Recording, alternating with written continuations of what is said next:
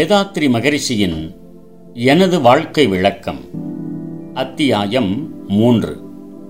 ஒருவர் வாழ்க்கை வரலாற்றை பிறர் எழுதும்போது அவர் கையாளும் முறை வேறு உள்ளத்தில் எழும் பக்தியால் அன்பால் வரலாற்றுக்குரியவர் புகழ் ஓங்க வேண்டுமெனும் நோக்கத்தோடுதான் எழுதுவார். சில இடங்களில் அவர் வாழ்வில் நடைபெற்ற நிகழ்ச்சிகள் படிப்பவர்களுக்கு படிப்பினையாக அமையவும் கூடும். வரலாற்றுக்குரியவர் ஆற்றிய தவறுகளோ இழிவான செயல்களோ அவர் பிறருக்கு புரிந்த கொடுமைகளோ மற்றும் அவர் சிறுமையை விளக்கும் நிகழ்ச்சிகளோ எழுத்திற்கு வராது. அப்படி எடுத்து காட்டி எழுதுவதும் முறையன்று. ஆனால் ஒருவர் தானே தனது வரலாற்றை எழுதும்போது எல்லா உண்மைகளையும் எழுதியே ஆக வேண்டும். பெருமைக்கோ சிறுமைக்கோ அங்கே இடமில்லை. இத்தகைய வரலாறுகளை படிக்கும் போது அது படிப்போர் சிந்தனையை உயர்த்தும் இலக்கியமாகிவிடும். அறிவிற்கு வளம் தரும் வழிவோட்டும் மருந்தாக இருக்கும். வாழ்க்கையில் ஏற்றத்தாழ்வுகள் பல அமைந்த உலக இயல்பை வெளிப்படுத்தும் சிக்கல்களால் பின்னப்பட்ட சம்பவங்கள் நிறைந்திருக்கும். இத்தகைய வரலாறுகளை படிப்பவர்களுக்கு வாழ்வில் ஒரு நம்பிக்கை ஒளி தோன்றும். ஆட்சி சட்டம் மதச்சட்டம் இரண்டால் அமைக்கப்பெற்ற சமுதாயத்தில் கட்டுப்பட்டு வாழும் மனிதனுக்கு வாழ்வில் சிக்கல்கள் பல தோன்றுவது இயல்பு. சிந்தனையாளர்கள் அறிஞர்கள் மெய்ஞானிகள் இவர்களால் எழுதப்பெற்ற சொந்த வாழ்க்கை வரலாறுகள் வாழ்வின் சிக்கல்களை அவிழ்க்க வழிகாட்டிகளாக இருக்கின்றன. எந்த ஒரு பேரறிஞரும் அவர் குழந்தையாக இருந்த காலம் உண்டு. கற்பனையில் மயங்கி வாழ்ந்த காலம் உண்டு. கற்பனைக்கும் தெளிவிற்கும் இடையே பழக்கத்திற்கும் விளக்கத்திற்கும் இடையே சிக்கி தவித்த காலம் உண்டு. அந்த அந்த அறிவு நிலைகளிலும் சிலர் சில கருத்துக்களை வெளியிட்டிருக்கலாம். அவர் அறிவிலே முழுமை பெற்றவின் அவரே வெளியிட்ட கருத்துக்கள் முன் வெளியிட்ட கருத்துக்கு வேறுபட்டிருக்கலாம். இவையெல்லாம் வாழ்வின் இயல்பை காட்டுகின்றன. அவர் முன்னேற்றமடைந்த வழிகள் காட்டுகின்றன. எனது வரலாற்றிலும் வாழ்க்கை சிக்கல்கள் பல அமைந்துள்ளன. ஏற்றத்தாழ்வுகள் பெருமை இழிவு நன்மை வன்மை எல்லாம் இருக்கும். என் வரலாற்றை நானே எழுத புகுந்தால் அத்தனையும் இடம்பெறும். அன்பர்கள் மனம் தளராமல் சிந்தனையோடு படித்து பயன் பெற வேண்டும். எனது வயது பதினெட்டு வரையில்தான் நான் எனது பெற்றோரோடு இருந்தேன். அதற்குள் அவர்களை கேள்விகள் மூலமும் விளக்கங்கள் மூலமும் திணறச் செய்து விட்டேன். வினா எழுப்புவேன் ஏதோ பதில் சொல்வார்கள். எனக்கு நிறைவு தந்தால் ஒப்புக்கொள்வேன். இல்லையேல் அது தவறானது என்று காரணத்தோடு எடுத்து காட்டுவேன். என் விளக்கத்தை கேட்டு அன்னையும் தந்தையும் போரித்து போவார்கள். அவர்கள் ஏழ்மை அவர்கள் ஏழ்மை நினைவு வாழ்க்கை துன்பங்கள் எல்லாம் என் பேச்சுக்களாலேயே மறந்து போவதாக கூறுவார்கள். எனக்கு உணவு ஊட்டுவதற்காக சொல்லி வந்த கஜேந்திர மோட்ச கதையில் கழிப்பு கவர்ச்சி கொண்டிருந்தேன். எனக்கு ஏழு வயதில் அதே கதையில் ஒரு சந்தேகம் பிறந்தது. கொடுவாஞ்சேரியில் பத்தாவது நாள் மரணச் சடங்கு ஒருவருக்கு நடந்தது. அதை மோட்ச தீபம் என்று சொன்னார்கள். மோட்சம் என்றால் என்ன என்று என் அன்னையை வினவினேன். இறந்து விடுகிறார்களே அதைத்தான் மோட்சம் என்று சொல்லுகிறோம் என்று பதில் அளித்தார்கள். என் சிந்தனை விரைவாக ஓடியது. அம்மா கஜேந்திர மோட்சத்தில் வரும் யானையும் செத்துதான் போனது என்றேன். அவர்களால் பதில் சொல்ல முடியவில்லை. முக்தி என்றால் என்னவென்றேன்? முக்தி மோட்சம் எல்லாம் ஒன்றுதான் என்றார்கள்.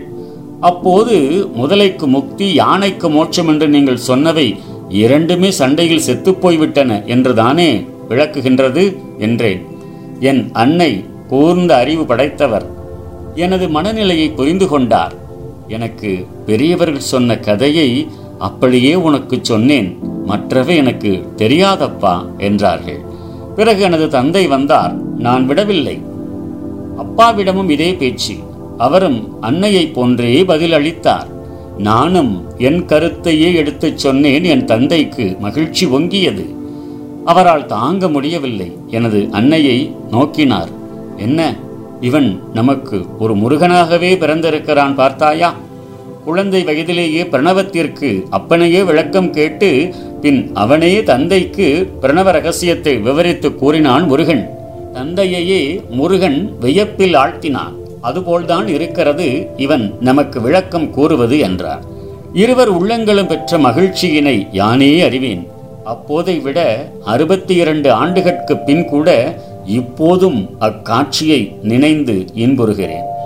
இந்த முறையில் பல கற்பனை கதைகளை ஏற்றுக்கொள்ள மறுத்தேன்.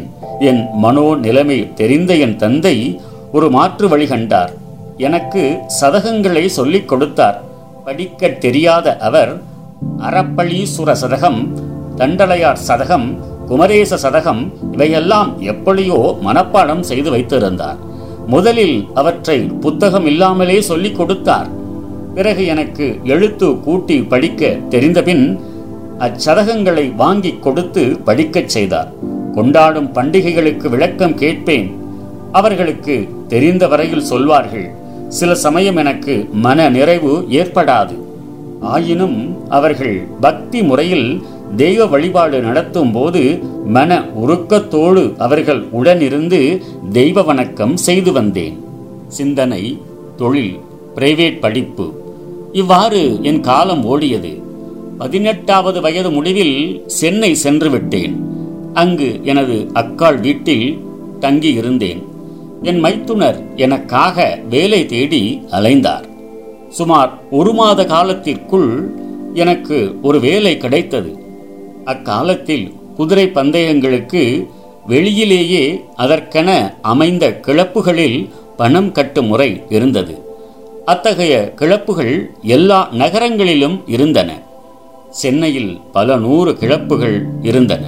மவுண்ட் ரோட்டில் ராயல் ரேசிங் கிளப் என்ற ஒரு நிறுவனத்தில் நான் அமர்ந்தேன். மாதச் சம்பளம் ரூபாய் ஐம்பது. வாரத்திற்கு இரண்டு ரேஸ்கள் நடக்கும். ஒன்று புதன்கிழமை மற்றது சனிக்கிழமை. குதிரை பந்தய தினத்தின் முன்னாள் மாலை மூன்று மணிக்கு போய் ஏழு மணி வரையில் வேலை செய்ய வேண்டும். பந்தய தினத்தில் காலை எட்டு மணி முதல் பகல் ரெண்டு மணி வரையில் வேலை. மறுநாள் காலை எட்டு மணி முதல் பகல் ஒரு மணி வரையில் வேலை. வேலை செய்யும் தினங்களில் அரை நாட்களுக்கு ஒரு ரூபாயும் முழு நாட்களுக்கு ஒன்றரை ரூபாயும் சிற்றுண்டி அலவன்ஸ் என்று கொஞ்சம் காசும் கொடுத்தார்கள். அந்த காலத்தில் நான் படித்த படிப்பிற்கு மாதம் ரூபாய் எழுபத்தி ஐந்துக்கு குறையாமல் கிடைத்தது. அதிகம். எதிர்பாராத உயர்ந்த ஊதியம். எனது பெற்றோருக்கு ரூபாய் பத்து செலவுக்கு கொடுப்பேன். ரூபாய் பத்து சீட்டு கட்டி வந்தேன். மிகுதியை அப்படியே எனது அக்காள் கணவரிடம் கொடுத்து விடுவேன். என் அறிவு கண்ணை திறந்த மகான். இந்த சந்தர்ப்பத்தில்தான் எனக்கு ஒரு மகான் இல்லற ஞானி ஆசானாக கிடைத்தார். என் பெற்றோர் செய்த தவ பயன் என்றுதான் சொல்ல வேண்டும். அவர் பெயர் வைத்திய பூபதி எஸ். கிருஷ்ணா ராவ் அவர் ஆயுர்வேதம் சித்த மருத்துவம் யுனானி மருத்துவம் மூன்றிலும் சிறந்த நிபுணர். தத்துவ ஞானத்தில் ஒரு மேதை அறிவிலும் ஒழுக்கத்திலும் சிறந்த மகான். அவர் மந்தைவெளி பிராடிஸ் ரோட்டில் மருந்தகம் ஒன்று வைத்திருந்தார். அவர் முதலில் மயிலாப்பூர் நடுத்தெருவிலும் பிறகு ரொட்டிக்கார தெரு என்னும் தாச்சிமுத்து அருணாச்சலம் தெருவிலும் குடியிருந்தார். மாலை வேளைகளில் மாத்திரம் மந்தை வழி கடைத்தெரு மருந்தகத்தில் இருப்பார். ஒரு நாள் அவ்வழியே போய்க் கொண்டிருந்தேன். அவர் வேறு யாருடனோ தத்துவ ஞானத்தை பற்றி உரையாடிக் கொண்டிருந்தார்.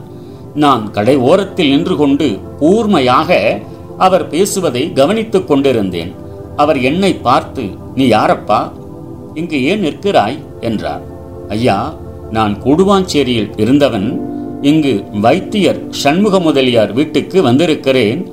அவர் எனது அக்காள் கணவர். எனக்கு ரேஸ் கிளப்பில் வேலை என்றேன். உள்ளே வா அப்பா. உட்கார் என்று கனிவோடு கூறினார். அந்த மொழி என் பெற்றோரை நினைவூட்டியது. உட்சென்று உட்கார்ந்தேன். அவர்கள் பேச்சை முடித்துவிட்டு என்னை நோக்கி நீ விரும்பினால் உனக்கு ஓய்விருக்கும் போதெல்லாம் இங்கு வந்து கொண்டிரு அப்பா என்றார். அப்படியே செய்வதாக கூறி வீடு சென்றேன். பிறகு வாரத்தில் நான்கு நாட்களிலும் அவரை சந்திப்பேன். எனது ஓய்வு நேரமெல்லாம் அவர் மருந்தகத்திலும் வீட்டிலும் இருந்து வந்தேன். பல இரவுகளில் அவருடன் தங்கியிருந்தேன். அப்போது அவருக்கு வயது அறுபத்தி ஐந்து. எனக்கு ஆயுர்வேத மருத்துவத்தை முறையாக சொல்லிக் கொடுத்தார். சித்த மருத்துவம் இடையிடையே இடம்பெறும் தத்துவ விளக்கம் நன்றாக போதித்தார். சரக சம்ஹிதை சுச்ருத சம்ஹிதை மாதவ நிதானம் அஷ்டாங்க ஹிருதயம் ரசரத்ன சமுச்சயம் முதலிய சமஸ்கிருத நூல்களிலிருந்து மொழிபெயர்த்து போதித்தார்.